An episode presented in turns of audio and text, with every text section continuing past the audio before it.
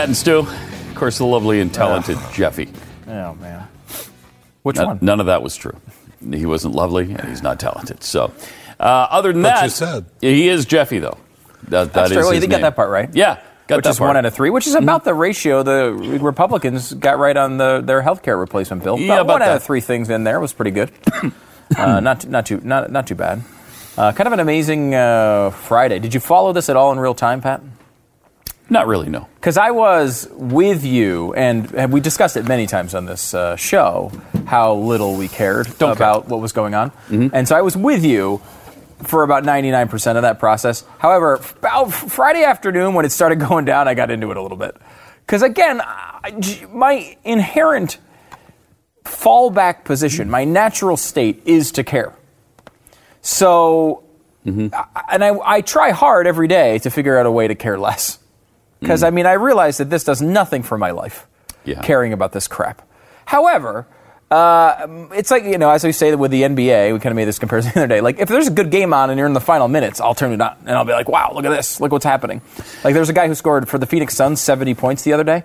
Uh, if I if he had 63 and Kid's only 20 years old. 20 years old. If he had 63 in the fourth quarter and I knew about it, I'm turning it on to see where he ends up. Mm-hmm. I don't care about that game at all. But I'm still, I like those moments. And that's kind of how I felt on Friday. I was listening to it um, on the radio as, as I was driving around in the afternoon. And I mean, it was a pretty dramatic uh, turn of events and a completely unforced error here by the Republicans. Um, and let's be honest about it uh, primarily Donald Trump. Now, the bill itself, it's not, uh, it is not Trump's fault the bill sucked. I mean, he had nothing to do with it. Let's be honest about it. Nothing. He didn't know anything that was in it. He didn't care about it. He just knew it wasn't Obamacare, and he said he was going to get rid of Obamacare. So that is the level of understanding Donald Trump had of this bill. A lot of the people who were in there with the Freedom Caucus and other groups went to him and said, "Look, this is a big problem, and this is a big problem. What about this clause? What about this clause?" And he's apparently, and this is one of the big failures of the negotiation, Mr. Negotiator, um, cut off, cut everybody off. All right, all right, all right. don't tell me about the small crap. Um, tell me, uh, let's talk about the big picture. Now, first of all, the reason he can't, and he didn't say crap, by the way, um, but uh, the reason he can't talk about the small crap is because he doesn't know anything about it. He doesn't know anything that's in the bill, knows nothing about it at all. But secondarily, and more importantly, the people in the Freedom Caucus do. They actually give a crap what you're doing to the country and give a crap what the, what the policy is. So you can't tell them their concerns are small and, and pathetic. Um, they're not small. To Donald Trump, the only thing that's big is the win. I, I got this policy through out of the sheer force of my will. And that's that I believe absolutely that's what he expected to happen when he said, deadline tomorrow, I want to vote or we're moving on. He put the deadline up there, and the people uh, in the Freedom Caucus and other groups said, this bill is not good enough. So they opposed it, and he got a giant L. A big fat loss on the record for Mr. I never lose. You're going to get tired of winning so much. Uh, man, I don't feel tired of it. I do not feel tired of winning so far. And then, really, the only thing we can point to as, as him doing a really good job on, I mean, maybe I'm forgetting one or two other things. The Keystone Pipeline would be something that I'm not going to include here. But Gorsuch is the only thing that really I can point to as a really good thing so far. And that's not done. Now that he has this giant loss and he's lost all of his momentum uh, with his agenda, I would not be surprised at all if the Democrats kind of, even though they've been threatening the filibuster the whole time, maybe they take that a little bit more seriously now. You still don't, you still don't care. I still don't care. No, I, I don't care. Well, I mean, I do care about Gorsuch. I want that to happen. I mean, I, want, that to happen. I, I do care about the Obamacare repeal. They just weren't doing yeah, it. I do too. I if they were doing it, I would be excited about it. They're just not doing it. I mean, I mildly care. I, I just, I, I had no faith in, in the process. I, I'm glad they said no to this bill, though, because Yes. it sucked. It was, it was just, it was so far beneath a Republican-controlled Congress to come up with something that bad that it deserved to die a hideous death. Mm-hmm. It's just, it's just that now they'll probably come up with something worse. Now he's going to turn to the Democrats, and they're going to, they're just going to patch up Obamacare. Yeah. I mean, why wouldn't we try something from a Rand Paul now? I don't know. Why I not know. try it? Why not try a full repeal? Why not try these things? Know. You have it looks control. like conservatives are the enemy now in Washington. Yeah, it They're- does. And and Donald Trump is the one the enemy. leading that. Even Yeah. though it's it's again, there's uh, 18 uh, 18 non-Freedom Caucus members voting against the bill, and 15 Freedom Caucus. But So when you even have Ted Poe attacking the conservatives in Yeah. office, I Mm-hmm. mean, that's it's a bad situation. Ted Poe used to be one of the most conservative people in all of Congress, and now he's bad mouthing the Freedom Caucus. he was just over in this it until bill. today. Over this bill. Yeah. I mean, look, the, the issue is, uh, and, you know, uh, the question is not who's to blame for the bill failing, it's who's to praise for the bill failing. Um, you know, this is, we said this on the radio. We've talked about global warming how many times? And the climate. 18. 18 times. Because it can't go any higher than 18 on Right. the show. Uh, and this goes to a million other topics as well. We must do something is not enough. They always say that. We've got to do something. This is a problem. We must do something. What we're doing now isn't working. We must do something. Well, ha- the something has to be something worth doing. Creating another entitlement slightly less Obama ish than Obamacare isn't an accomplishment. But the big thing here is it's crazy to just stop trying. Put up the 2015 full repeal or any other full repeal that they passed. They passed 60 of them. Um, put it up for a vote like this week. And yeah, there are procedural hurdles there, but let them play out. If it succeeds, great. Then you're in a position to look at the old system and improve it. Not make the ACA, the Obamacare bill, less worse. If it fails, conservatives can say to themselves and their constituents, we tried for the best. Let's settle for the better. I think that's a legitimate thing. If, if, they, if they went through there and they tried for the full repeal and they tried for something great and they weren't able to get it, you'd be more interested in saying, okay, well, let's pull some of the regulations back. Let's get rid of the individual mandate. Let's go with uh, some of the tax cuts, and we'll look at a, an actual plan there. The problem is how much money they were actually spending. The White House strategy was backwards, it was upside down. Uh, it started as a terrible negotiation position. They led with this moderate plan that uh, could only, you know, they tried to please the Senate instead of just passing a good bill. And that's a stupid way to look at it. It ended with a massive unforced error, the self induced imagined deadline for absolutely no reason that really originated from the Trump administration. It's right out of the art of the deal. Uh, and it failed miserably. Imagine the alternate world where Ryan just says, look, you know, we're almost there with the votes. We need to rework some things and bring it back in a month or so. That's not a failure, that's an ongoing process. But now we get from South Park the full Cartman, screw you guys, I'm going home. For anyone who believed the three phase nonsense that they were promising, note that they bailed the minute phase one was difficult. The full repeal should not be the end game. It's just, you know, that's just going back to saying, hey, 2008 was great, which is, you know, it shouldn't be let's go back to 2008. It should be to improve on 2008. The CBO projected 52 million uninsured under this new GOP care plan. 52 million. But that's only 2 million less than it predicted if we did nothing before Obamacare. The failed GOP care would, would essentially leave the exact same situation in place for the uninsured while locking in a massive new entitlement. Not to mention, the GOP would gain responsibility for each and every problem on the board. It's supposed to be. You either A, spend tons of money and give people lots of free stuff, that's the left, or spend less money and don't and solve the problem other ways. Republicans have discovered the bizarre third option still spend tons of money and don't give anybody anything. It's not Trump's fault that the bill sucked, but it is his fault the fake deadline blew up. And now he's blaming the Freedom Caucus, which, again, 15 no's from the Freedom Caucus, 18 no's from other Republicans. And he uses Planned Parenthood defunding as justification, which is absurd.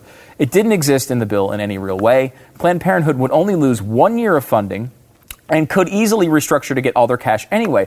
What would they do in this situation? What do they get? 500 million, Pat? I think it's 500 million. And the bill says any organization that gets 350 million or more uh, would uh, would not get any funding from uh, the government. So what? Uh, and, and that also did abortions. So what would they do? They'd walk up to that 350 million dollar line and stop, or they'd split it into two organizations of 250 million dollars and still get all the money.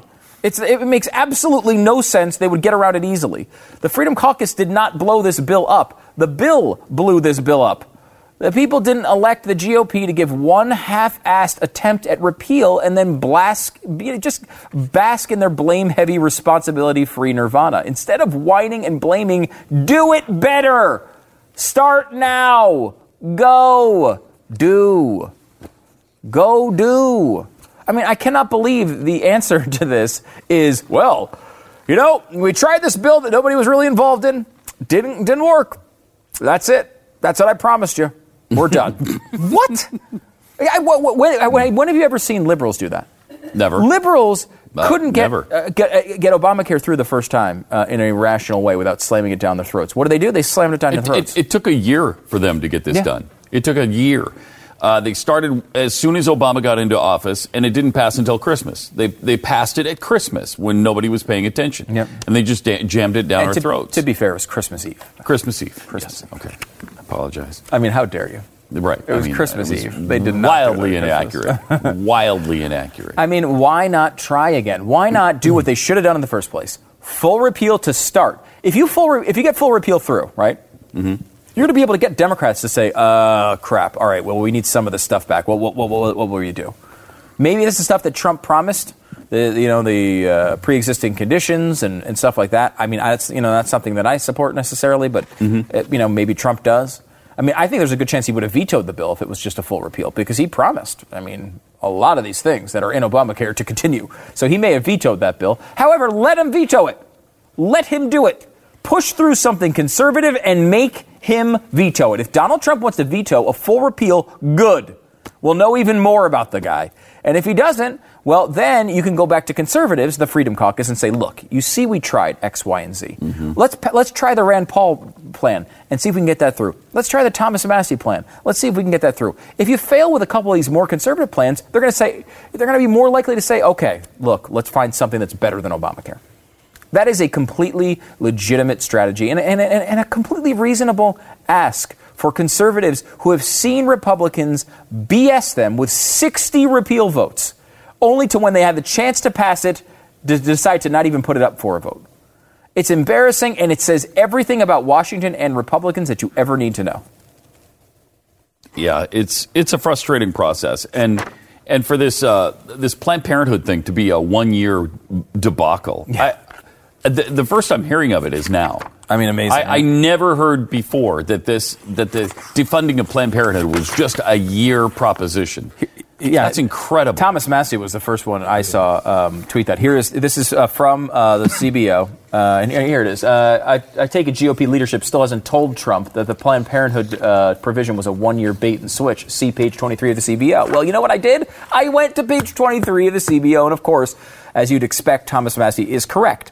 Th- This is what it says provision affecting Planned Parenthood for a one year period following enactment. The legislation would prevent federal funds from being made available to any entity if it is a non and this including it is, affiliates, subsidiaries, successors, and clinics, a nonprofit organization described in Section 501c3 of the IRS Code, um, an essential community provider that is pr- primarily engaged in providing family planning and reproductive health services, an entity that provides abortions, except in the instances where the pregnancy is the result of an act of rape or incest, and an entity that has expenditures under the Medicaid pr- uh, program that exceeded $350 million in fiscal year 2014. So that would be one organization, right? That would be one organization.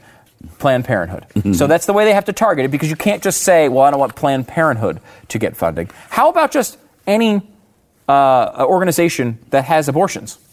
If you actually wanted to do it, you would say it's not one year, it's ongoing, and it's any place that provides abortion gets no funding. No funding through Medicaid. None. Zero. Uh, that's pretty simple, Pretty simple, easy way to do it, but they don't want to do it. straightforward. Just end federally funded abortions. But I mean, isn't that? Is there it was- anybody who doesn't disagree who doesn't agree with that? Uh, No- yeah, not in the Republican Party, I wouldn't think. Right. And so they, they, they do this. But remember, there is one person who's disagreed with it many times, and his name is Donald Trump. Right. Um, and I can tell you another person who's living in the White House right now who disagrees with it is Ivanka Trump. Um, so, and she does seem to be, I don't know, she's either working at the White House. The point is, uh, you know, this is something that I think is a borderline issue for Trump. Like he, I think he thinks of himself as pro-life at this point. I'm, I'm willing to give him that benefit of the doubt, but he does not really want to push this. He does not like the idea uh, of, of defunding Planned Parenthood. He just thinks it's one of those things he has to do or had to do, and now he feels like I gave it my effort. I'm not going to have to do it anymore. Well, that's what- I mean- It shows he doesn't believe it. Reports were coming in uh, this weekend that that's why he was angry at Ivanka and uh, the son-in-law because they were off on their ski trip, their annual ski trip that couldn't be missed. Well, I, I wouldn't miss that either for this. Uh, but this was the big, uh, you know, the big healthcare weekend, and he was he was really upset with them that they just He left. needed him yeah, to explain to explain what what What's in the bill? What's in the bill? Well, what the hell's going on? I don't know, understand any of this. yep. What's in the bill? Uh, Some people say I get a kick out of these people. Say read the bill. I, I don't think the president of the United States is worried about that. He he doesn't have any intention of reading these bills. No, he's got them. They weren't there. Yeah. So that's why he was pissed. Triple eight seven two seven back. More Pat and Stu coming up in a second.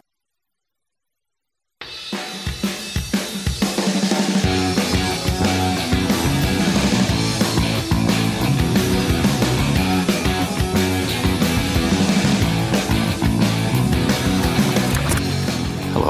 All right. I thought we had a balloon update. Is that not accurate? Because this is an important story uh, that America. Yeah, there we go.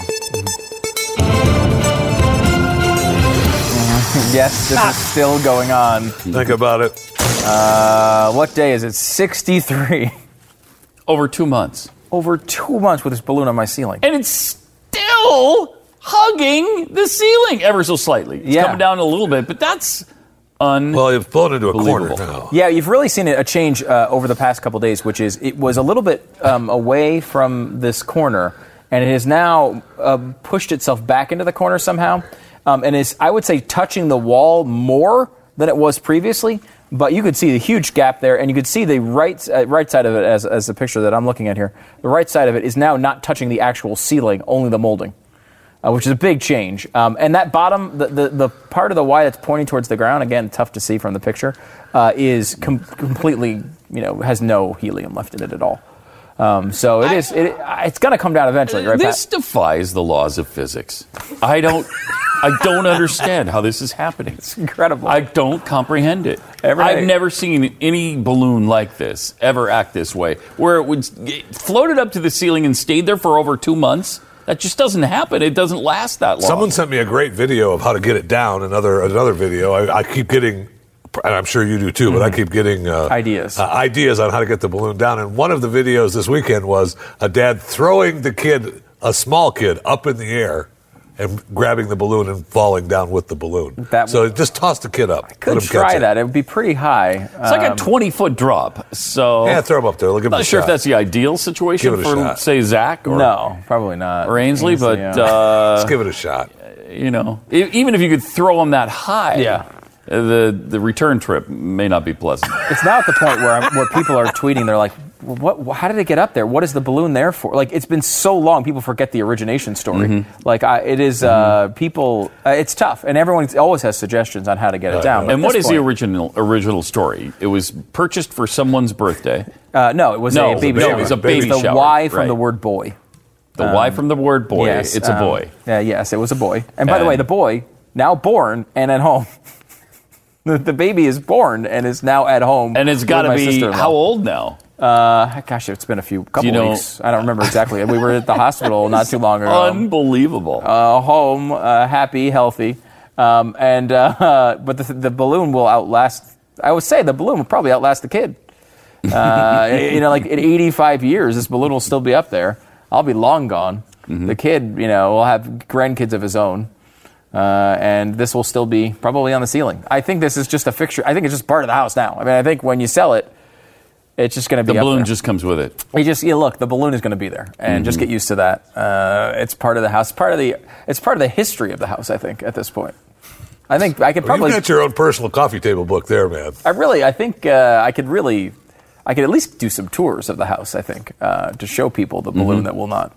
At some point, what I'm really hoping for is at some point it's floating in the air but not falling. Like it's just it's get that perfect level where it's just hung in the air exact, not to the ceiling, but like a few feet down, just hanging up there. That's going to be cool. That's the day I'm really excited for, and I think we're pretty close. Although the way it's looking now is it could hug the wall the whole way down, which would be an interesting. Yeah, it seems like on pressure. day 51 or something, you thought it was inevitable that that thing was coming down because it had peeled away from the ceiling. Right. Here we are, day 63, still on the ceiling. I mean, this thing just doesn't stop. It's incredible how slow it is. Uh, so there you go. Unreal. Oh, there's there's 50 days day 52. You know what else is Now there- lasting a lot like the balloon is uh, Huma Abedin and uh, and Anthony. Anthony Weiner's marriage. That Strange. seems to be kind of hanging in there as well. He's not a good guy, uh, Pat. No, No, I don't think he But is. But she loves him, and they've got a child together. How does she love him? I, I don't understand that. I mean, he's not even a likable guy. Mm-hmm. It's not like he's a like George Clooney does this to you a few times. Like maybe you're hanging Maybe you around. take it? Yeah. But like Weiner is, he's been awful since day one. Before He we sure knew he was texting twelve-year-olds, uh, we he's always irritating to everybody. You watch that documentary, man. He's just a. Oh, and a, Just a and a douche to her Yes, too. I mean, he treated her terribly, even after all the crap that she puts up with. Um, there's basically one moment in the entire documentary where he treats her like a human being, and it's at the very last minute. Other than that, he treats her like crap the whole time, acting, making, sending her out to defend him, walking her out there, trotting her out as a as a little, as a little shield to the media. I mean, uh, terrible. The guy is a terrible guy. Um, uh, after years of public humili- humiliation by her sexaholic husband, and by the way, this is written by I think the New York Daily News or Post Post, so it's got the tabloidy sound to it. Um, uh, the 40 year old Huma Abedin finally separated from the former con- congressman in August, one day after the Post reported that he had sent yet another explicit photo to a woman, this one showing his, the, his toddler uh, on, on the bed beside him asleep. Um, but sources tell the Post that Hillary Clinton's right hand woman is now giving the marriage another try. Huma has been working hard on a relationship with Anthony. He's been spending 80 to 90% of his time at the apartment they share. If there's a disagreement, he goes to his mother's apartment in Brooklyn. I mean, you can't, you can't make it up. I swear. It's hard to believe reconciliation is under consideration given how many times Weiner has betrayed his wife. And then they go through all of those. Uh, and of course, well, maybe most famously, the Carlos Danger um, a- uh, acronym. Uh, or uh, pen name, basically. Um, as his uh, wife uh, led Hillary Clinton's presidential campaign, uh, more sex were uncovered. Despite all of this, family friends said the uh, couple is still in love. They blame the pressures of the campaign and presidential race and him drifting off into obscurity for Weiner's most recent relapse, the friend added. I guess that would be tough. I mean, because Wiener, uh, if nothing else, really valued uh, his face on the TV. And that doesn't really happen that much except when he's, you know, sexting uh, underage girls now. And people don't care what his, opinion uh, his opinions are. He got less than 5% of the vote when he ran for mayor. Uh, you know, I mean, it's, obviously his career is in shambles because of how many times he's screwed up. Um, you know, I'm surprised almost in this world, though, that he doesn't just get another shot. You know, I mean, Roman Polanski's out there directing movies. I mean, certainly what he did was definitely not as bad as what Roman Polanski did. Yeah. Uh, to defend Anthony Weiner for a moment here. And Hollywood loves Roman Polanski. They're all about him. Yeah. Uh, so why not? Why not this dirtbag too? Uh, also, Seattle is about to let heroin addicts shoot up in the uh, government supervised injection facility. So that's good. So we got that going for us. Um, they're going to construct these facilities. They'll be the first of their kind in the United States. They'll also test for HIV and other services uh, many drug addicts are not currently receiving. But one thing they'll do is supervise these drug addicts while they shoot up heroin. I thought they were doing this. In, this is the first in the country, really. Uh, I guess so. Because they, they would allow them to uh, come into the shelters when they were on heroin in a lot of cities, but they wouldn't let, let them do heroin. Because New. Hampshire was talking about this at one point too, of actually having the place where they would just go and shoot up and be clean. Yeah, they they give them clean needles, Yep. and then they send them in, uh, into alleyways to overdose. Overdose is, is according to they. That's what they don't want to do. So what they're going to do is watch them do it and help them do it right. Make sure there's clean needles, and then you know uh, send them on their way. Nice. This Great, is great news. this isn't about enabling drug use. These are sick people, and they're in danger of dying alone and outside. We want Right. people to be able to be kept alive until they're ready for treatment. Right. And I'm sure with your enabling process, they'll be ready for treatment really super soon. Just lickety oh, split. man, you won't even be able to. You won't even be able to count the times in seconds that they're ready for treatment after this. You'll have to close down your little helping centers. Can you believe this isn't about enabling drug use? Of course it is. That's all it is. That is all it is. Yeah, I mean, I get their point there. Is they think if people are going to do drugs, let's make it more. It's it's the Oh, old. this is this, this is is. the Version same of the thing the, old, parents yeah. did Yeah. in in in Houston when uh, for prom night Yep. they would rent their kids these these places on the beach, and then they would they would pay for it themselves, and then they would make sure that there was somebody. I think they'd be have one parent there and then the kids could all stay there and sleep together in that supervised environment. Make sure that condoms are distributed, and so okay, yeah, we know you're going to have sex, so just do it safely. I mean, that's defeatist parenting. This is defeatist uh, uh, drug enabling. You, you, you can't assume that it's just going to happen. You have to try to prevent it. Uh, it's ludicrous to say, okay, kids, we know you're going to have sex anyway. That's a losing battle. I, I don't expect anything less, anything more from you. So let's set you up in a really safe sex environment. How about that? I, I, it's, it's crazy. And setting these drug addicts up in a safe drug addict environment is just going to continue uh, their drug abuse. Why would they ever seek treatment if they're if they're safely doing heroin? I mean, why don't you provide the smack for them too? You know, I Why? I, you know, no offense, Pat. Uh-huh. Um, I don't know why you're talking so much when we have an expert on this particular topic uh, in house. Well, first of all, he's talking so much because he knows I completely disagree with him. Of course, of course you do. All right, Jeffy. Jeffy. Uh, what? No, let's- in all seriousness, you don't, seriously, you don't buy it. no, don't I do this. not. Okay. No, and there really is. It's again, it's all the argument is the same everywhere. It's all about the safety, and they want to be able to control it instead of thinking that you know guys are getting dirty needles. They're trying to uh, for the health and well-being of their of the patient. We can just let them do the heroin cleanly inside. We give them clean needles. If something happens bad, we can take care of it right there. And if nothing happens bad and they just uh, they're just nice and high, we can send them on their way. It's like That's, the, that's their argument. they had drug expert ready to go uh, right behind Jeffy. Just as soon as we get drug expert.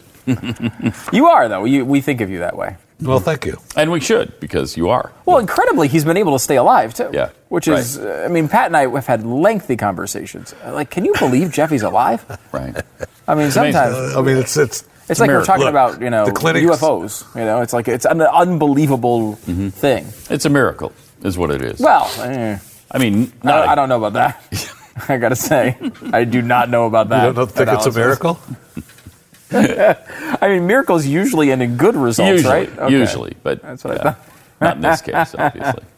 Every I, you, every time Jeffy does the Walking Dead thing, he live tweets it. Mm-hmm. And what's your tweet? You tweet the same thing every week. It's like, Well, wake at up, the beginning of the show, wake up, time for dead. wake yeah. up, time for dead, with a bunch of exclamation points. Well- I swear, every time I see it, I think it's like Amber announcing he's died. I don't know why. And she's really excited with lots of Uh, if you- exclamation if points. you notice- Yay! It's finally true. He's dead. Oh, that's so nice of you to think of me like that. That is. That's how I. But if you notice that the exclamation points, uh, s- season seven, there's seven of them after wake up, and then That's pathetic. time for dead is. The, Uh, you're, you're such the a brown noser, Oh and then you still you still haven't gotten a uh, are you still haven't gotten a, a spot on that stupid I haven't. I'm show. pissed about it, too. Nor That are you go- nor are you going to. So you might as well stop brown nosing those guys. Oh, on the actual show. Because yeah, he's trying to get he's trying to get a slot I want- as a I wanna be walker. a walker bad. He desperately wants to be a big fat walker, and Well, I don't necessarily mean need want to be a big fat walker. Well, you've got no choice, right? if you're a walker, cannot you're a big fat one. Wait, what? You know where you really need to be? No, is I don't. on- well, other than well, we'll talk about that later. But I'm saying you need to be on Talking Walking. Dead. That's their like after show show, right? Yeah. And what's the name of your podcast again? I'm sorry. What's the name of your podcast again? Talking Walking Dead. you stole the name from them. Is it the same name? No, they call it Talking Dead. Talking Dead. Okay, there's the and you're Talking talking Walking Dead, right? Okay, but Oh, you need to be well, on. You changed it dramatically. Yeah, So you can't tell the difference. You don't even know the difference. It's like the difference from Obamacare to the American Health Care Act. yes, that's exactly right. Um, but uh, I'd love to be. you on that. You should be on Yes, that show. love I to mean, be you're on an that. actual television Love personality to who's on obsessed with this show. I'm very disappointed. And that show, and that show is such a easy money, big show, number one talk show, number one talk show across television.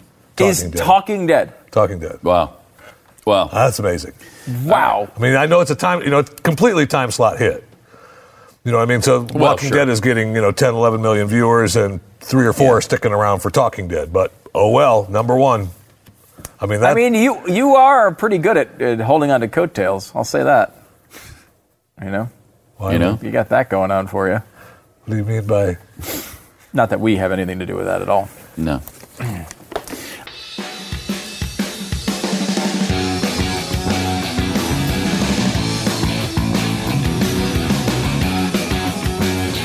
Hi, uh, t- t- uh, it's Pat and Stu. Hi, that's us. Triple eight seven two seven back.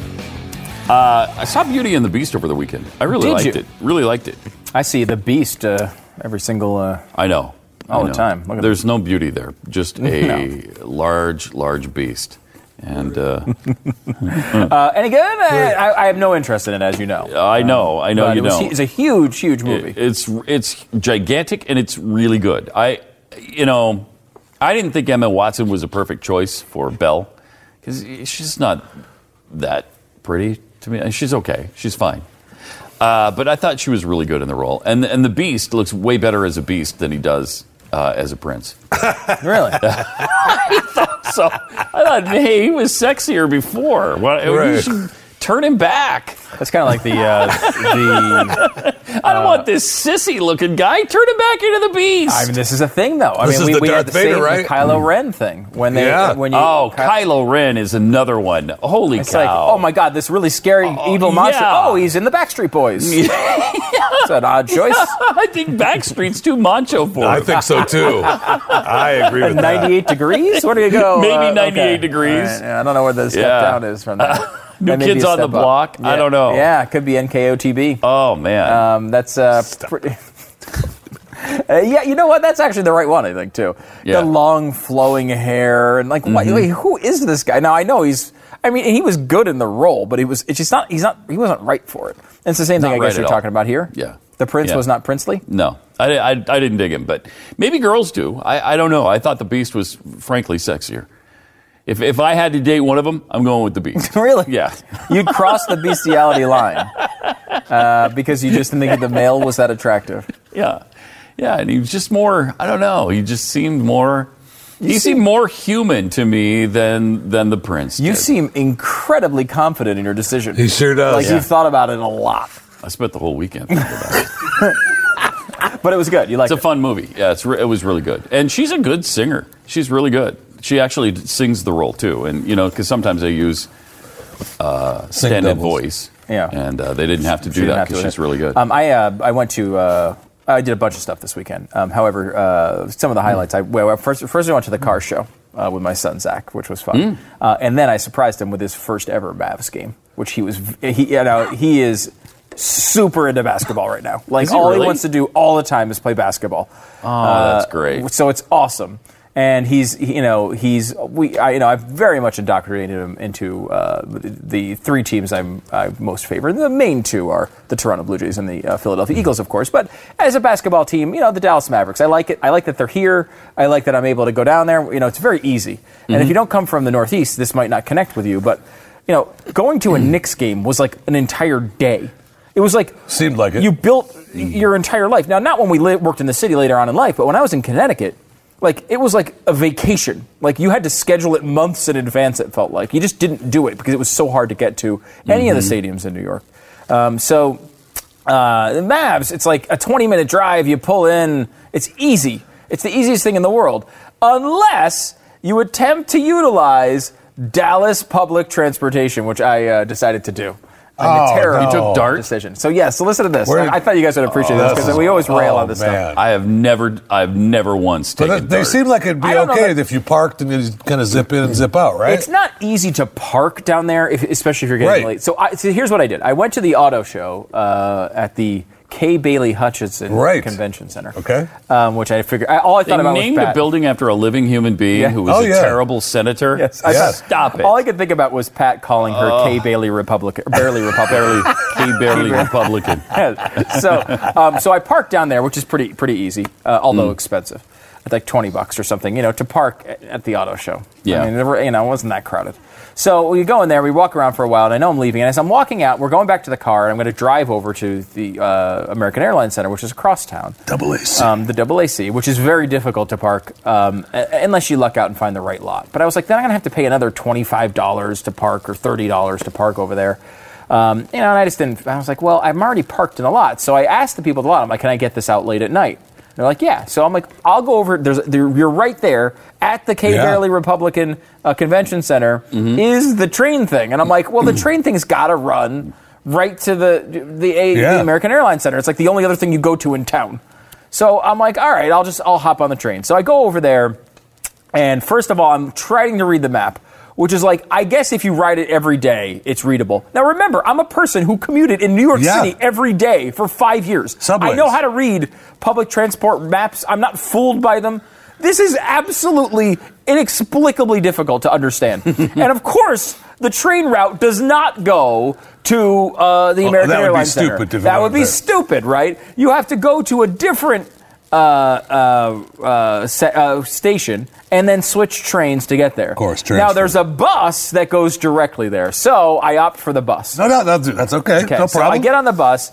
Getting there, pretty easy, right? I mean, not too bad. Uh, take the bus, it pulls up It's a bus pretty ride. close. It's a bus It ride, you pull up right there. And it was like an airport bus, and that like nobody was on it, which of course no one's on anything on Dallas public transport, um, because it's a complete waste I of beg your pardon, It's, it's a total joke. This train track right over here, close to us. Yeah, the other day there. there was a dozen people standing Wow. outside of that. That's, No, that's there like weren't. tripling Yes, their annual was. ridership. So uh, after the game, I'm like, all right, well now I need to get that back. Now I can't, I have my son who's five. Um, so we're walking around, and I don't know where I'm where I'm going or what I'm doing. So first, I go to the place to where to, to get the bus. There's a bus stop sign. Of course, it exists in an area the police have blocked off to let any cars through. So I can't get on the bus, of course, at least not there. Um, so I wait for a while, finally figure that out. Then I'm like, you know what? This is just not going to happen. I'm just going to have to get an Uber and stick the kid, Bite the the five year old, with Let's no go. car seat in the back seat. I, I don't know what I'm going to do. It's probably against the law, but what am I going to do? I can't get out of here. So I f- try to find an Uber. Of course, that's all blocked off as well. The guy, I walk for like a mile to get to him with my five year old. Um, in which then he pu- he had the, the police tell him he has to pull around, so I lose him. I lose the Uber. So now I'm stuck with nothing. I can't get into any car, so I walk back to the train station that's over there. Now the train, remember, involves A a, switching of the yeah. train. At this point, it's like 11 o'clock at night with my five year old. Oh man. Um, and so, and we've been out of the game for like 45 minutes, and I cannot get, I cannot get out of this parking lot. So uh, we will go to the train station, uh, uh, and it's, you know, it's not like New York. Like in New York, you go to a subway stop and you wait, and within five minutes, one comes. Right. This is uh, there's a there's a little thing that says 22 minutes uh, for the next one to come. So I have to sit there because they are all going, of course, the wrong direction. There's all these different trains going everywhere else except the place I need to go. Finally, it shows up, 22 minutes, um, and that pulls me to the next train station, which is not the one I need to go to. Then I have to get off and wait again. Now, the way they have it set is there's no bridges to cross the tracks. You have to walk over the tracks, like everywhere. You're just walking over the train tracks with your five year old, which is oh, Well, that- bizarre. They have these little Holy like crap. paths where you're allowed to cross over. Still, though, you're- but if but a train crossing the comes, track. they don't Right. have a place to walk underneath no, or, you can't or walk under over or the top of. It's walking on the train tracks. So I'm sitting there waiting. One comes this way. That is madness. Yes, mine's supposed to come the other way. So I, Wow. I, everyone, everyone's crossing over this part, and e- I've seen multiple trains come by. They all pull to this area where in between the crossings. So I guess if the train comes to another track, you can cross over easily. Well, the train I need to come uh, to go ride on comes up, stops dead in the middle of the cross, uh, the crossing on the other side. So now I'm on the other side of the platform, and I can't get to that one unless I go all the way to the end of the track. So what do I have to do? While the train is stopped and I'm motioning to the conductor, please hold, me and my five-year-old running full speed all the way to the other side, crossing, coming all the way back to the other side. Did he hold up for you? It finally held up. Get on, oh, cross the vomit stream that someone had just vomited on Oh, the train to get on again with my five-year-old and sit oh, down jeez. next to very nice gentlemen who could not help themselves but to talk to me about God knows what, as I'm just hoping I don't get murdered. uh, finally, get off. Uh, it- uh, again, it's it's been uh, over an hour, uh, and uh, finally I get back to the car, which I get to drive home. Uh, never again. Oh, uh, never again with that. gosh. That and by the way, how many And- millions of dollars have been wasted on that freaking uh, transportation Oh, system? What a hundreds disaster. of millions of Uh, dollars. yeah. Hundreds of millions. Wait, now they're working on a good, a nice bullet train from Dallas to Houston here real soon too. So Thank God for that. Well, we're really late. I had ranted for too long. Triple eight seven twenty seven back is the number. That's uh, back in a fantastic. second. Unbelievable. That's great. Also, though, I I think I did uh, more steps than I ever have in my entire life. I think my Oh, right. my iPhone was like, "Hey, what's wrong with you? Why are you moving so much?"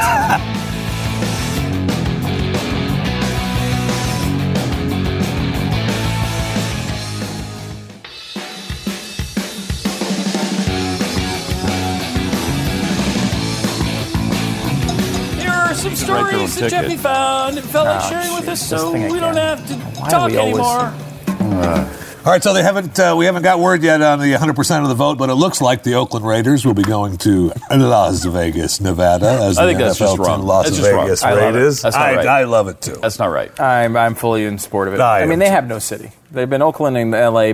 There could be Oakland or LA anyway. Yeah, it doesn't so matter. might as well go to Las Vegas, where it's not right. It'll be uh, it'll be good for fun weekends. Now the owner is taking taking advantage. Raiders. I think it I fits know. with just doesn't sound right. It sure does. does. It sure does. It, sound right. absolutely. 750 million in public funding plus another 200 and 200 million in maintenance for 30 years So- for the 2 billion dollar stadium project. So in Vegas, the taxpayers are going to pony up Oh, yeah. Half of it looks like half Yeah. of it because it's it supposedly cost almost two billion Yeah. to That's build that ridiculous. thing. Two billion project. Ridiculous. Two They should- billion they- dollars. there- there's another number they should be spending on that. Uh, zero dollars. Well, especially for taxpayer Especially money. Come on, I mean, what are you doing? In Vegas, they need to, the taxpayers need to be spending money There's for an NFL no stadium. It makes no sense. Reason for that? They're voting on some new rules today too. Some of the owners, so they'll look forward to that as well. Yeah, the, Goodell had a, an, an interesting letter he sent out about the pace of the game and saying like how he wants to. They want one of the things they're looking to solve is the touchdown commercial, kickoff commercial, first down Oh, scenario. Which please. is, oh, Yeah, but still, Yes, I mean, please. we'll, we'll get into it again. But there's what they're what they're doing isn't going to solve that.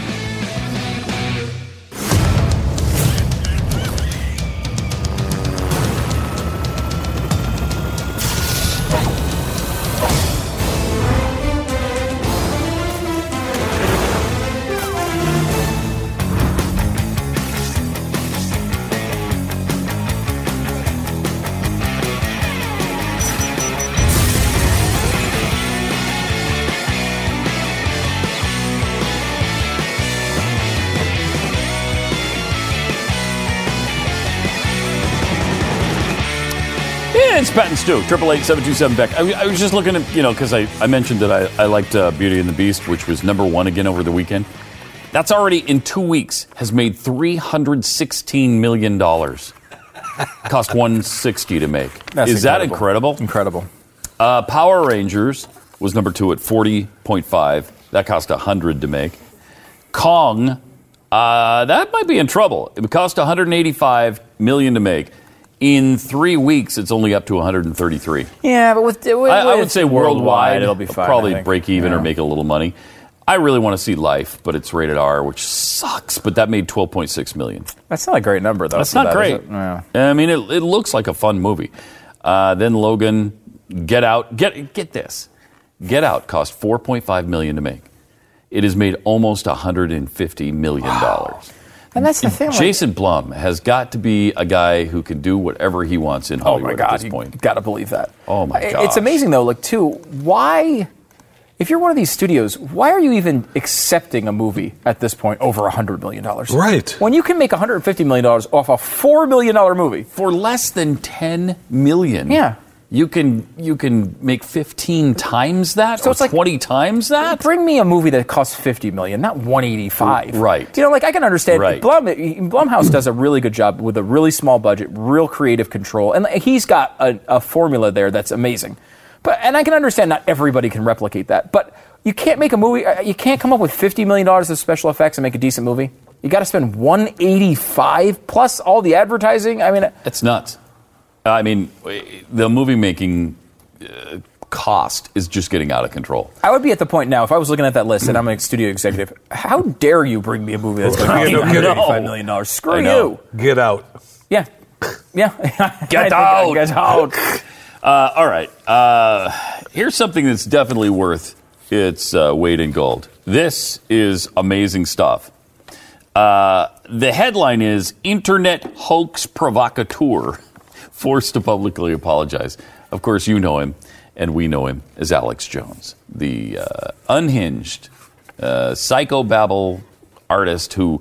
I mean, I, I, don't- I don't know where he gets his information. I, I don't know how he comes up with the, the stuff he comes up with, but it's truly amazing. I, I think what he does is take a headline or an occurrence and just say it's a false flag. I think, that, and then he tries to find a way to make it that. Yeah, of course. Afterwards, yeah. You know, because all, virtually all Islamic terror to Alex Jones is actually perpetrated by our government in an effort to go to war with some Muslim country. I mean, he has. Uh, although that's dried up recently because Trump says that ISIS is bad. So I think he's. Isn't that something? Yeah, I mean, it, it's so and so funny. now he's on the Trump bandwagon, which is bizarre.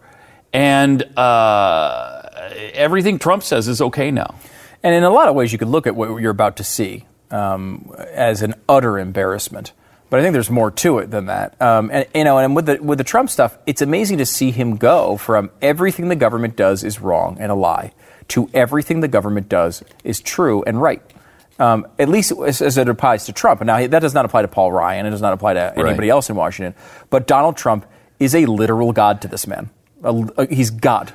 Um, and That's the case with him and Michael Savage. Both of those guys are completely unhinged on, on Donald Trump. I, I- I, don't I- understand it. I followed Savage. I, I don't understand mean, it, the- but it's the- it's a weird phenomenon. The charm with Jones is that he's funny. He's what? he's funny. I mean, But- completely unintentionally. accidentally funny. Um, yeah, and so it's amazing to see. And remember, this is a guy who said the Sandy Hook shooting, which is one of the most brutal crimes in American history, especially when you read the details. I mean, it is one of the most heart. It is heart wrenching to read. A lot of that got lost in the fact that because the Democrats are awful people, they tried to make it about gun control, and it went so quickly from the horrible crime to hey, this is a gun control fight the, lost on a lot of. I think I think a lot of conservatives looked at that as, oh my God, that was terrible. But we, got to get on our defenses because they're going to try to take our, take our guns, which was you had to do that because he was trying to take your guns, um, and he was trying to perf- to pass this legislation that was going to be restrictive to your Second Amendment rights. So that was an important fight. But a lot of the, I think the the real horror of that incident was lost. Um, on a lot of people because it turned into politics so fast. yeah. but Alex Jones Um, Yeah. turned it into a hoax. False flag. He said it was a false flag. that- That, these were actors. That that 26 children were not murdered at Sandy Hook. If you're one of the families, I mean, can you imagine that? Can you imagine? I, he's not apologized for any of that stuff. I mean, he's kind of backed off on, on some of the Sandy Hook stuff. He's backed off on He a few denied of these he said it. recently. And of course, he had said But we, of course, have proof. Yeah. It's called. We know uh, that's fake. Um, and he says it. 9/11, uh, f- you know, fluoride in your water, Yeah. pedophile government, uh, you know, Gay go down the line. frogs, gay frogs, suicidal shrimp. suicidal sh- Babies, golden babies, being consumed by Bilderberger people or whatever that is. baby flavored Pepsi was one of the recent baby ones. flavored Pepsi. and all these things are ridiculous. Gulf of and Tonkin. untrue. It all emanates from the Gulf of Tonkin, as you know. As- Stu, as we know. As you know. Um, so and, he- but the Pizzagate thing was one of the most ludicrous. And so he said all sorts of really terrible. And now, look, I'm no defender of Hillary Clinton. I, I think she's Listen to what he said. At one point, he says, "quote Hillary Clinton has personally murdered children." Unquote. Hillary Clinton has personally murdered children. Is there anybody, any reasonable person? I mean, I dislike Hillary Clinton as much or more than I'll match my dislike and disgust for Hillary Clinton against anyone's. There's no way she has personally murdered children. I mean, that is ludicrous. It's Yeah, ludicrous. Absolutely ludicrous. And I, I, I honestly, if I'm Hillary Clinton, I ain't got nothing else going on. I'd Now, see the pants off did of this she have uh, Vince Foster?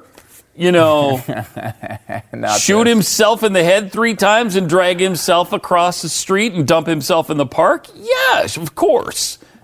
You had to do it. You had to do it in the do middle of this. Of Um, course, but- that didn't happen either. In fact, the Vince Foster thing does not hold up, up upon further investigation. after a long time. I when mean, you really look into it, they have the facts now, and it's it's clear cut. Vince Stop Foster's killed speaking. himself. Stop speaking. Are you kidding me? No, Jeffy, I'm not. I'm Come not- on. I'm not kidding you. thank Go you for ahead, make your case. Go Make ahead. your Vince Come on. Foster case. Come on, let's That's hear well, he just made it. Come on, is Come his on. case. Uh, that Is is that the your case? In its So? entirety. Oh, so I forgot about so. I know you are, but what am I? Where's think about it? I haven't heard think about it in a while. Uh, so the issue here is Pizzagate, um, which again, I, and this is the quote I was looking for this whole morning. And of course, this is the stupid article that I sent because I'm, an- I'm a moron. Um, but Hillary Clinton has personally Thank you murdered. for finally acknowledging. Oh no, it's definitely Oh, true. There's you. no conspiracy there. Um, Hillary Clinton has personally murdered children. How does he survive that? I don't know. I mean, I, we get sued like honestly 19 times know. a day at this network for stuff that we say. Um, Right. how I guess he- just because it's somebody so high profile, and you can usually get away with saying things about celebrities Yeah. like that. But that that's that goes beyond. I think any free speech thing. I, I, now I would think so, but however, You better be able to back that up if you're going to say it, right? Yeah. Um, however, uh, the guy who owns Comet Ping Pong, which is the pizza place in the, at the center of the Pizzagate conspiracy theory, which James is untrue. Alefantis. James Alefantis uh, is not apparently a high-profile enough person for this, and, Good. and so they're going after uh, Alex Jones. Well. They sent him a letter and they said, "Hey, you probably shouldn't have said a lot of the stuff that you said about me and my business. So you know, you know, retract that." Now, normally with Alex Jones, that just makes him more angry about it, um, and he would just say that you personally murdered children. Um, however, with this one, um, I think you can tell what side of the story he's on and how uh, vulnerable he is to litigation uh, when you watch this clip. commentary about what had become known as Pizzagate, I made comments about Mr. Alefantis that in hindsight I regret and for which I apologize to him. We were participating in a discussion that was being written about by scores of media outlets. This is amazing. In one of the most hotly contested and disputed political environments our country has ever seen. We relied on third party accounts of alleged activities and conduct at the restaurant. We also relied on accounts of reporters who were no longer with us. Wow. This was an ever evolving story, which had a huge amount of commentary about it across many, many Word media for outlets. word. I mean, think about what he's saying there. A, we didn't have it wasn't us. We were just participating in the conversation. crafted statement this is by some absolutely lawyer. from a lawyer. Yeah. Secondarily, uh, reporters that are no longer, longer with there. us, they were so wrong. We had to fire them. That's what they're He's alleging. doing every. I mean, he sees this is him seeing his entire stupid male vitality empire going down the tubes with a lawsuit. Is what No he's question. saying there. I mean, No that is doubt about it. unbelievable. Um, here is the actual apology from Alex Jones. If Mr. Alefantis has any other objections, we invite him to let us know. Two reporters who used to be associated with us are no longer with us. In a recent broadcast, I invited Mr. Alefantis on our program to state what he wanted to, and I again do so here. He has given interviews to many media outlets, and he is welcome to come on our show. In issuing this statement, we are not admitting that Mr. Alefantis or his restaurants have any legal claim. We do not believe they do, but we are issuing this Oh, yes, statement because Yes, we believe do. it's the right thing to do. Uh-huh. It will be no surprise Alex? to you that we will fight for children across America. But the Pizzagate narrative, as least as concerning Mr. Alefantis and Comet Ping Pong, we have subsequently determined was based upon what we now believe was an incorrect narrative. As least? As least, You mean thing- at least? Um, maybe Weird. Uh, it wasn't a lawyer. Um, yeah, that's wow. pretty bad.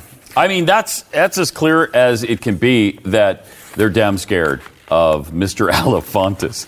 They're inviting him on the show. They're saying you can make any statement you want. And and by the way, this is no uh, this is no admission on our part that we that you have any legal claim because I you real I don't think you do, but we just want to clear this up because we're those kinds of people who just want to clear the record. We when we say something that's not true, gosh darn it, we, We rush lead to the with cameras. it. We lead with it. That's why we've apologized for so many things that are blatantly untrue. Not, uh, wow. Somebody finally, somebody finally put their foot down with this guy. And, you That's know, pretty amazing. When you start up these controversies Pretty like this, amazing. and we've seen this over and over again in the media. You know, the people who tried this Pizzagate thing, including Alex Jones, uh, want, wanted to do. I mean, they all knew this was a lie from the beginning. But what they, you know, at least in my opinion, I, I do not believe they have any legal claim uh, on that particular comment. well, it's so preposterous. You It's can't so preposterous. possibly I don't know how believe it. I don't know how anyone could believe it. But what they wanted to do is do anything that they could to uh, get their president elected. Now they got him elected. I don't think any help from Pizzagate, but they got him elected. Now the people who were, you know, on the wrong side of that uh, have a an ability to take action to try to to right what they believe is a wrong. Now, if you're the person who owns Comet Ping Pong, who is a big time Democratic activist, I mean, he was that's that's real. Um, he is a, but that doesn't mean anything. Right? It just means he has a pizza place and he likes Democrats. That's all that means. But Now he has an opportunity to try to take down one of the biggest perpetrators of fake news in the real sense uh, that that is that is available. And I would not be surprised if he is very much getting ready to take that uh, that opportunity. And they're trying to head that off at the pass because uh, Mr. Alefantis could own Infowars and Planet, whatever it is. What's that, what's that other? Pr- Planet Prison? Pr- uh, Uh, prison, planet. Yeah, Prison, Planet. Mhm. Holy cow! I mean, I don't know why you want to own that, but you Well, could. maybe You he maybe he needs vitality as a male, um, and then again, uh, that we do not believe Mr. Alefantis has a problem with his vitality. But if he would, uh, he could go to Alex mean- Jones's website and buy a male. That is not. Yeah. to say that Mr. Alefantis isn't already buffed out of his mind. Oh, my gosh, He may, w- or fat as a pig if that's what he prefers. I, w- whatever Mr. Alefantis. God, I love that. I mean, the, the craziest thing about it is the fact that Alex Jones would ever correct something if he wasn't about to be sued. Yeah. I mean, the guy. He- he- he wouldn't. I mean, it's just a. Uh, forget it. I mean, eating golden babies. Uh, I remember when he was standing on some st- uh, corner uh, screaming at people coming into a Yeah. Bilderberg uh, meeting. And or it was either that or the the one with the owls. What is that one called? Uh, In- Bohemian Grove? Bohemian Yeah. Grove. I can never remember that term, but uh, he was yelling at a police officer. Yes, he was. With I'll give you ten thousand dollars if you can just prove that they're eating ba- they're, they're not eating babies. A ten thousand dollar challenge to a police officer. Now I don't know if the guy took him up on it, but he, he certainly should have because that's a pretty preposterous. How do you prove someone's not eating babies, though? Uh, it's hard, and that's It's probably why difficult. take him Yeah. up on that. I mean, that's why you make that promise, right? Because you know it cannot be proved. Yes. Uh, you know, unless you're with someone 24 hours a day, seven days a week for their entire life, you can't really prove it. Well, as we continue to deny science, uh, Stu, apparently people are saying the Blaze, in particular, is claiming that there's a climate change fail. No, that just can't happen. Uh, California hammered with rain, snow, and after alarmists predicted disaster. Well, yeah, the disaster is the rain and the snow. That's what they've probably predicted, or the lack of it. Both of those things lead to climate change. Warmer or cooler temp- temperatures can lead Climate to change. wetter or drier areas uh, in the uh, Northeast. And uh, at the end, you could have better or worse uh, weather overall. And that is an incredible concern or benefit. Now, you could have uh, amazingly deep snowpack um, all over the Rocky Mountains, or you could have no snow at all, and they're both indicative of climate change and global warming.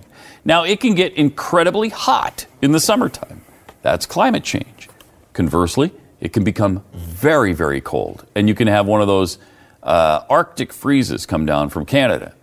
The chill. What are they? What do they call those? The um, uh, the Polar Express. Oh, the pro, oh, polar, vortex. Por- polar vortex. Polar is what they're Express calling was it a now. Tom Hanks Right, cartoon. Mm-hmm, that's true, and a very fine one, by the way. Uh, but the polar vortex also means global warming.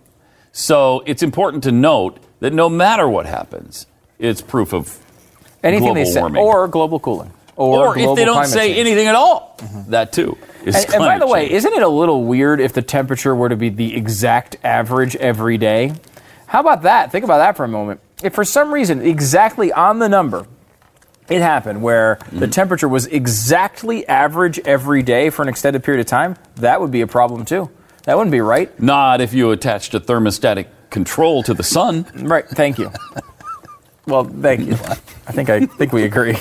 Um, I, you know, here's here's my favorite way to uh, to make global warming worse. Why don't we do that, by the way? Why don't we attach a thermostatic control to the sun? That way you could just go to the wall and you could turn down the temperature a little bit if it's too hot and unpleasant for you. Well, it's a pretty far distance. I think you'd, you'd have to do a remote like app. You'd have to have like the Yeah, Nest. uh, If you put a Nest up there, I mean, obviously, then you could just use it, do it on your phone. that's what I was thinking. Exactly, a nest. And it would just happen uh, via a remote control 93 million miles away from here. I don't know why we haven't done that yet. Why don't you just blast Jeffy into the sun, and then he can just change it the temperature when he goes up there. Jeffy? Mm, Jeffy, Oh, what a great idea, Stu. uh, this is my favorite way to add more global warming to our Earth. Now you might say, wait, don't you want to stop global warming? Not me. I want to. I want to make it worse, and the Bugatti, the new Bugatti, is the way to do it. The, they, uh, the Bugatti Veyron, you know the Bugatti Veyron um, that was uh, the uh, the big car uh, a few years ago, over yeah. a million dollars. Two million. Um, now two this one million looks bucks. pretty much the same. That's um, freaking as the beautiful, Veyron. though. But Look it's at a that thing. great looking car. Look at that thing. Uh, and uh, this Tell me you wouldn't want that. Yeah, uh, I would. I would. Um, and uh, we have uh, some. I mean, look. Wow. If you're going to buy a car that uh, costs as much as this one does, you're going to uh, you're going to want it to perform. Uh, and it, uh, shockingly, it, it does pretty well on the road. Let's watch. The Chiron is packing an 8 liter W16 engine that fires out 1,500 horsepower and 1,180 pound feet of torque. That's about 10 times the power of your local friendly MX5 Miata. If that sounds a bit familiar, that's because the Veyron had a remarkably similar engine, but this one's been strengthened and optimized to the tune of 300 additional horsepower for two more MX5s. 0 to 62 miles an hour takes less than 2.5 seconds, and the Chiron's top speed is somewhere north of 260 miles an hour. Even Bugatti doesn't know how fast it'll go. But it's not just the engine that's been optimized. The Chiron is far prettier than its predecessors, far more sculpted and subtle, really full of is nice. amazing details, and even a few secrets.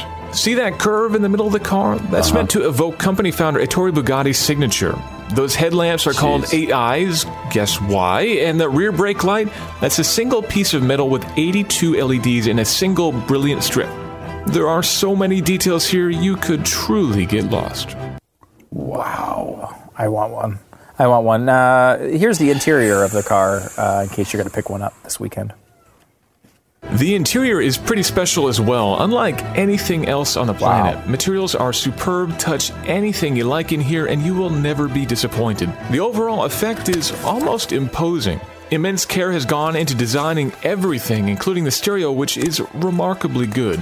Bugatti calls this the world's fastest concert hall, and they're not wrong, but the real symphony is out back.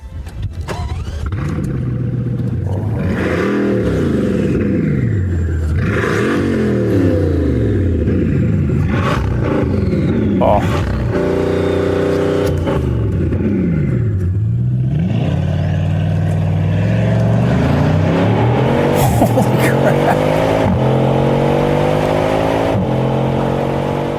oh my God, I want one. Can uh, if there's any uh, anyone out there that wants to buy one? Uh, Did they say the actual show, price tag on that? Is it- Three million. Oh, it's three million. Just the three, though. oh my god. Uh, so if you have an extra three million around and you want to donate uh, the patents to Bugatti to this program, Seriously, I mean, you can buy, especially here in Texas, you can buy a palace. You could buy a ca- a literal castle that's about fifteen thousand square feet for three million dollars, or you could buy that car. No, the Ah, it's really castle can't go uh, 290 or 260 miles an hour. Though. No, it can't. But you No. can't take a shower in that car. Uh, well, you could. It's just not advisable. um, I will say, Man. uh, really nice, uh, and I, I really, I mean, it looks great. I mean, that is a great looking car. Does Uh, it matter that it goes 260? Where are you? You're never going to be able to do that. Well, if you buy that car, you're going to find a place to do it, right? I would say, yeah. uh, Although I'd be very scared. You're going to go to a track and try to go. Yeah. At least you're going to go fast. You might not go 260. They, by the way, they don't think 260 is the top speed. I, I don't. Do I have the full? I don't have the full article. The full article explains like.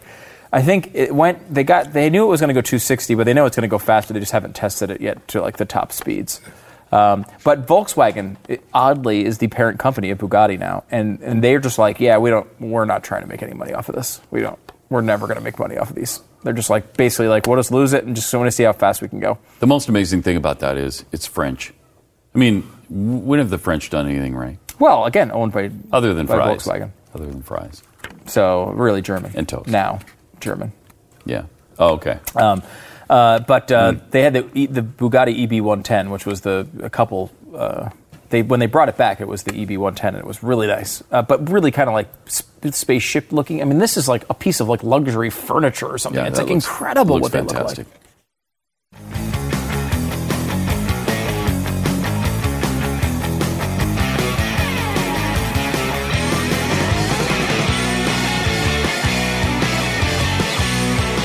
All right. Uh, yeah, this climate change fail.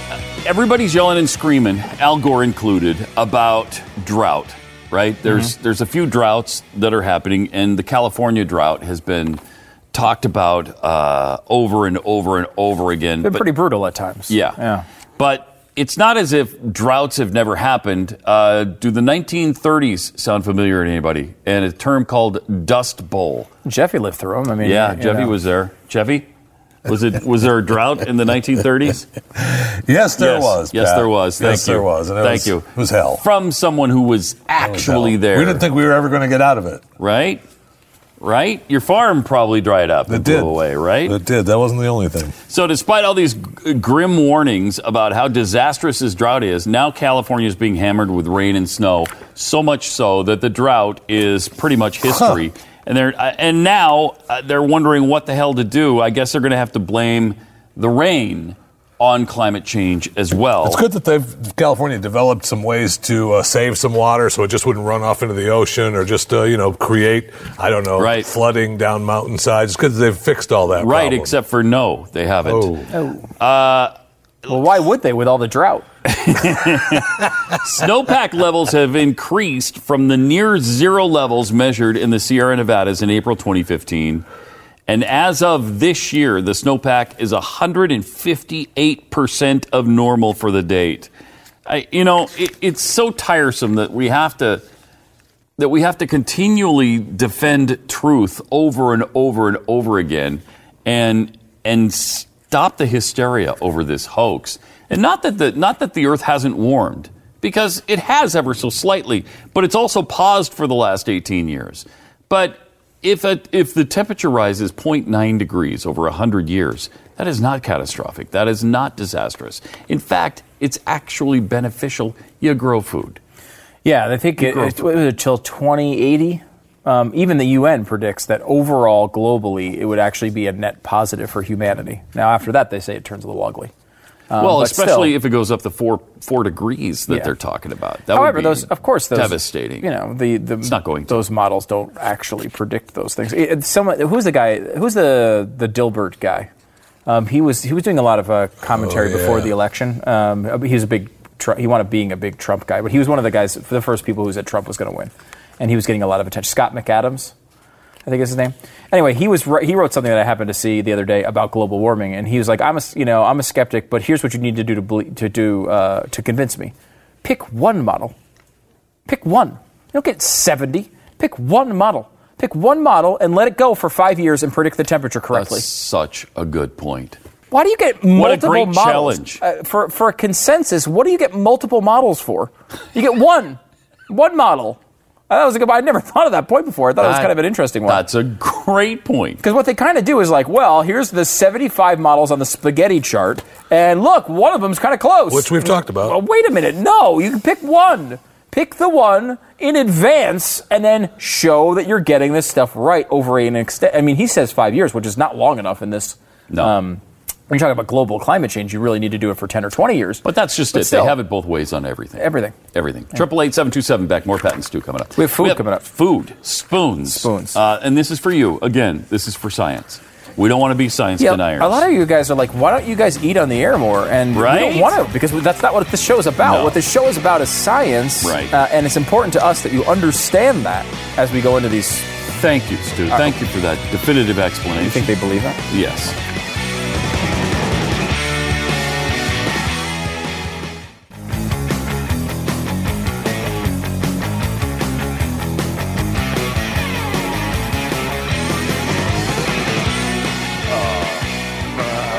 Special stuff just because of his little pretzel thing.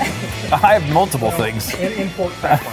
we are uh, ready for a spoons, and this is a pretty special one. Obviously, uh, Brad and Anna uh, Montgomery, That's right, are here, and this is uh, pretty amazing stuff. Uh, Like it's gourmet snacks. Yep. Right? It's small batch handcrafted snack mixes in four different varieties. Yes, very cool. And uh, so the four. Let's walk us through the varieties here. This is amazing. Yes, so we make four different varieties. This is our original recipe. We call it crack mix because it has pork cracklins in the blend mm-hmm. and mm-hmm. it's highly addictive. Mm-hmm. But you've Okay. been warned. Yes. Um, Does it have crack in it? There's a secret ingredient we can't, Can't, yeah, say we can't. what is or Our is not in it. recipe is proprietary. So I will we're not say, if going you to- have, if you there is crack in it, and you need a supplier, Jeffy offers reasonable prices. Well, that's fantastic. that's You're good to welcome. know. I know so you we'll will. just we'll connect after this is over. We'll go through that.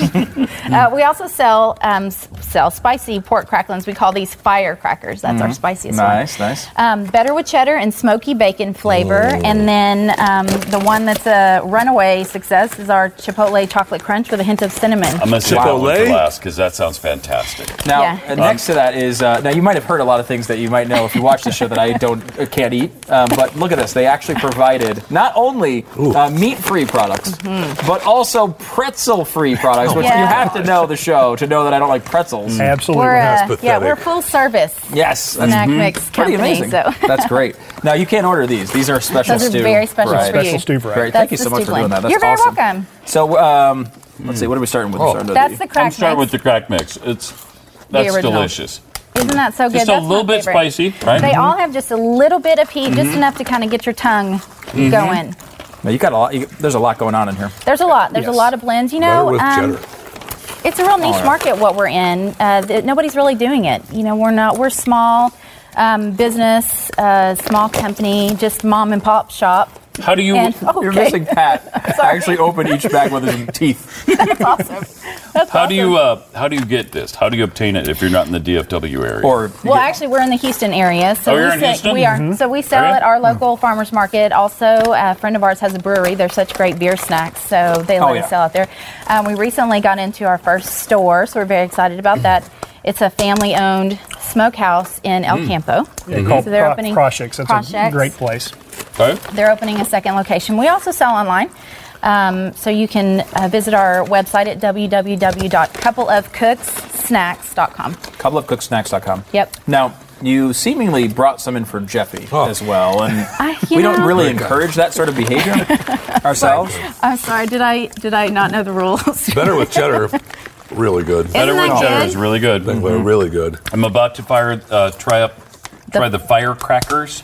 Firecrackers. And we actually started Spicy making. pork cracklins. yeah, that's it. You probably want this whole bag. Yeah, probably. The, yeah, perfect for me. Perfect for me. Mm-hmm. Um, this this Chipotle chocolate one smells delicious too. I'm not messing around here. I'm going. I going. see that. I It's- see you're it's a going. very You're going unique- full in. combination. We came up with it because we had a like a barbecue rub that we liked that had Mm-hmm. chipotle and chocolate in it. And I said, Wow, "Hmm, that is a really cool, different flavor. Yeah. I don't think I've ever had anything that tastes like that. That's really good. And then the heat Yeah, will hit here in good. a minute. It's not mm. really sweet. It's got a sweetness to it and a lot of warm mm. spice. So, and you know what's odd about that blend?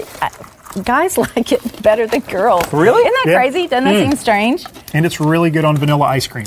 And the really spicy explosion of flavor is just that. That was mm-hmm. really good. Really spicy. Oh, I'm so mm-hmm. glad you like it. Yeah, that's fantastic. I, I, can't could wait eat to this try every day for the rest of my life. I think. Chipotle chocolate. The Chipotle chocolate one is. In, I mean, they're all good. really good, but this one is like. what is this? You gotta open the bag. I need to get to it. All right. He's not messing around. not right. messing around. Oh, I gotta say, if you'd like, to, I mean, because Chipotle sometimes I can go either way on. Yeah. You know, I, I like a little bit of spice and and uh, the flavor. Sometimes I'm, I'm uh, but I mean, this is mixed with the chocolate is incredible. Yeah, it's really fun. Spicy and sweet does go together. It does. really well. Yeah, chocolate and Chipotle is a, a thing in Latin America, South America. So it's a big. It's not a big flavor profile here, but we're hoping to change that. I love all these, but I have to say this. Yep. this Do you favorite. see what I mean? It's Yeah. so It's bizarre. Yeah. It's Yeah. so I say, bizarre. it's The guys favorite. like it. These are great. I, I love. c- Can you tell us a little bit about your story? Because Yeah. I love stories like this. Because I know, I feel like in my head, which this is not actually true, but I feel like I come up with like ten great business ideas a day and never do anything to actually achieve them. How did you guys Well, go from? it's funny idea- that you say that because we uh, we love we love to cook, but we're not chefs. We're just a couple of cooks. So Mm-hmm. um, we wanted to do something with our own food and our own recipes forever. And but w- what what do you do? So Right. Um, we were making our snack mix and giving it as Christmas presents for years and years and years. Really? And years. You Yes. probably kept hearing, you guys should sell this. That's Exactly. exactly, right. And so, um, well, we just got sick of talking about doing something, and this past January, that was our New Year's resolution. We're going To to do it start this our year. own business. and- really. So you Yeah. just Like, barely just- started doing this? One year ago in January. Oh, wow. Wow, that is really, Yeah. really cool. Yeah, so we spent the first year at the farmers market and kind of figuring out packaging and labeling and licensing and all that, and then Figuring out our costs. yeah, and then we hit the ground running this January. So we're in about eight hotels now. Wow. Yeah, so um, and then a store. I'm addicted to this uh, podcast that NPR actually does um, called "How I Built This." Have you ever heard of this? I've heard of it. I haven't Oh. heard it though. Really interesting. Tells a lot of stories about you know they're- get like the Instagram guys to do these Oh, things, yeah. but at the end they do these stories of uh, how you built this, and Mm-hmm. they pull on people who are just starting. You guys would be a perfect story to tell about this. Because Oh, good. It's amazing to watch people go through that process because it's so intimidating. I think to most people It to start their own business is and go on because it takes own. money to start it up, right? It does. It does. We're fortunate. Um, we have we've been able to fund it ourselves so far. Oh, that's that's so, nice. That's yeah, right. You didn't have to take out a loan or anything for that? Not so far, um, but we're talking to people about mass production now, so that'll probably be a thing in the near future. Well, once Shark they taste Tank. this stuff, they're Yeah. not going to have to worry about loans. I will we're tell you that. excited. It's I tell you what, uh, I was just teasing the other day. Nobody's ever spit it out, so that's the hit up Shark Tank. That's a good thing. so, how do people get it? If, uh, Yeah, is there a website where they can yes. order it? So if you go to our website, www.coupleofcookssnacks.com slash store, you can buy it. Pantry Hound as well. And yeah, and we're also on a foodie um, kind of website called pantryhound.com. Okay, very cool. Wow, very that's cool. great. Wow, what Thank a great, you. Thank you. great Thank you so much. Appreciate it. Thank Thanks you. for coming by. It was Thanks for having us. All right, we're going to take a break Oh, sorry. and Yeah, we'll come back in just a second. Thank you so much. And Jeffy's already eaten all the bags, which is pretty impressive. Back with more in just a second. I didn't really guys. like them. I didn't really like them.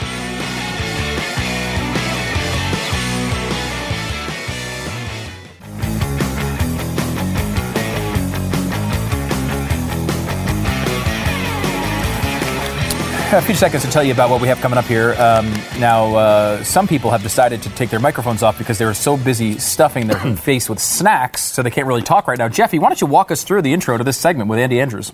Yeah. Man, I, So pathetic. absolutely. Still. All right. There, there it is. We're all out of okay, time. we're out of time. Andy Andrews, uh, he was on the radio show with us and has some really interesting insight. He's one of Glenn's favorite authors, uh, and he joined Glenn for a conversation. Let's take a peek. It went a lot like this. Oh yeah. Andy Andrews, The Little Things is the name of the book. Um, and he says the little things will give you great results, which is what you're all about in your life. I am because I'm I'm a normal person. I you know I mean in, to to do well in what we laughingly refer to as my career.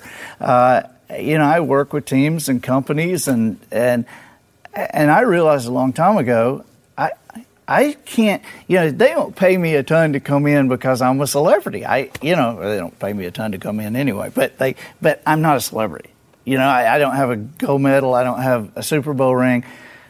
I'm a dad. I'm a, I'm a husband, and and so I work with people, and there is a certain amount they'll pay you for encouraging people, and there's a certain amount they'll pay you for teaching people. But I realized that if I could get unbelievable results, this is one of the greatest uh, hidden quotes by Winston Churchill. I had never heard this until recently. Churchill said, uh, it- "No matter how beautiful the strategy." it is occasionally very important to examine the results. and and the results are what we're really after. Now, I couldn't just have medium results because I knew people would say, "Oh yeah, we did increase 17% and we love Andy." We you know, not sure we couldn't have done it without him, but but we love Andy. You know, you- you're going to renew? Uh, probably not, but we love him. We love him. It, it's, uh, I knew I had to help some companies double or triple or ha- have stuff happen that had never happened before. Now, here's a curious thing. I'm going to go to the board. Yeah, okay? yeah, yeah. A very curious thing is that if you're going to help people double and triple, you you have to understand it will not happen doing what they have done. Hmm. right? I mean, Right. it just won't. Okay, because everybody competes the same way.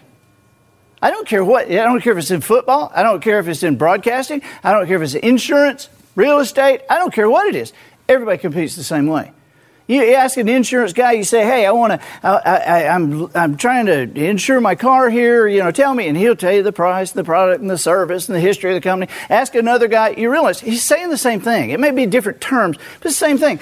There's not a football coach in America from the mini mites to the NFL who at some point during the season doesn't say, oh, I, I got to have everything today from the snap to the whistle. I want everything. Not for the, hey, you didn't get, not the whole time you're in the stadium, but, but, but just that four, five, six seconds from the time the ball is snapped to the whistle is blown. If you can give me all your heart, your, your mind, your body, we have a great opportunity to win the game.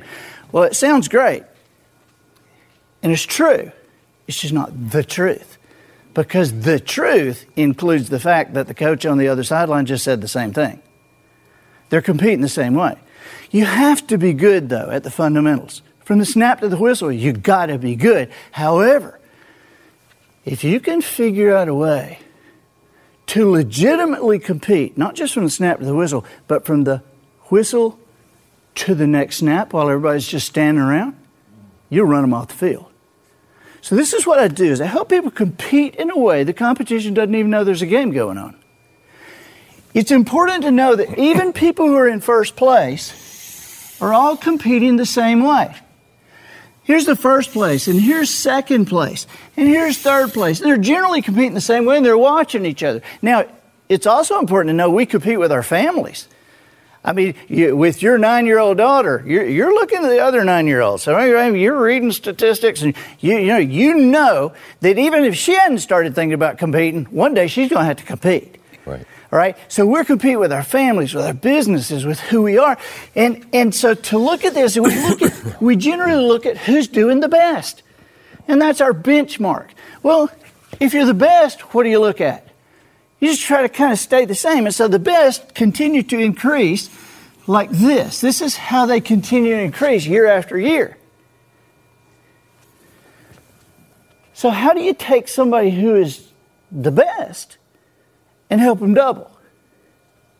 Remember, it will not be done like everybody else does it. In fact, Glenn, my wife asked me, she said, How, how are you? You know, I, I have actually have my hand in the last nine college football national championships, and I played football in the sixth grade. Okay, and she says, "Oh, what are you doing?" And I said, "Look, here's the here's the thing. I don't know anything about football. I don't know anything about mortgage companies. I don't know anything about insurance or real estate. But if somebody came up and said, Andy, we need you to give us something in 30 seconds, we'll never see you again, but something that'll give us the chance to increase 10, 15, 20% a year for the next decade, I couldn't do it. Because that would require a knowledge of their industry, because that's how the best increase. But if somebody said, we got 30 seconds with you, we need you to give us a chance at, at, at doubling our results in a year, I could do that. Because all I would say was, I'd say, okay, examine your industry, see what everybody's doing, turn around and go the other way. You wanted a chance, right? Okay, well, look at what they're doing. You, are any of them doubling? Have you ever seen ever seen any of them double? If you want to double, don't do what they're doing. You wanted a chance. Now, see, everybody's competing with price and product. Those are the two things price and product. And they lay a little, little happiness out there for, uh, for customer service. They want satisfied customers. Everybody wants satisfied customers. And they just about faint when I tell them how off base they are if you want double. I mean, satisfied customers. It, customer satisfaction is the lowest bar you can possibly hit and still stay in business. My customer is satisfied. Yeah, yeah. I mean, because if they're not satisfied, you're in trouble. Okay, but a satisfied customer does not provide word of mouth. Right. Right? And word of mouth is so powerful that if you have incredible word of mouth, your competition cannot possibly advertise against you. They can't, they can't possibly win. And if your customer, if, if, if your word of mouth is horrible, you can't spend enough money to pick up the pieces. And so that word of mouth, that, that oh my gosh, you got, oh, these people, oh my God, that, that word of mouth is, is king. Now, watch this. You talk about a tiny thing. How many of you have ever spent more for something than you had to spend? You knowingly paid more than you had to pay, right? Uh, right everybody. All right. How many of you had gone to more trouble to get it than you had to? You could have gotten it online, but you decided to wait a week and drive across town. I mean, you, you went to work. That's all of us. Now, that seems, for people who consider themselves smart, that seems like an incredibly stupid thing to do, doesn't it? Eh, we decided to pay more. And yet we did it, and none of us talked to each other. We all came to that conclusion. People all over the planet did, and we're going to do it again.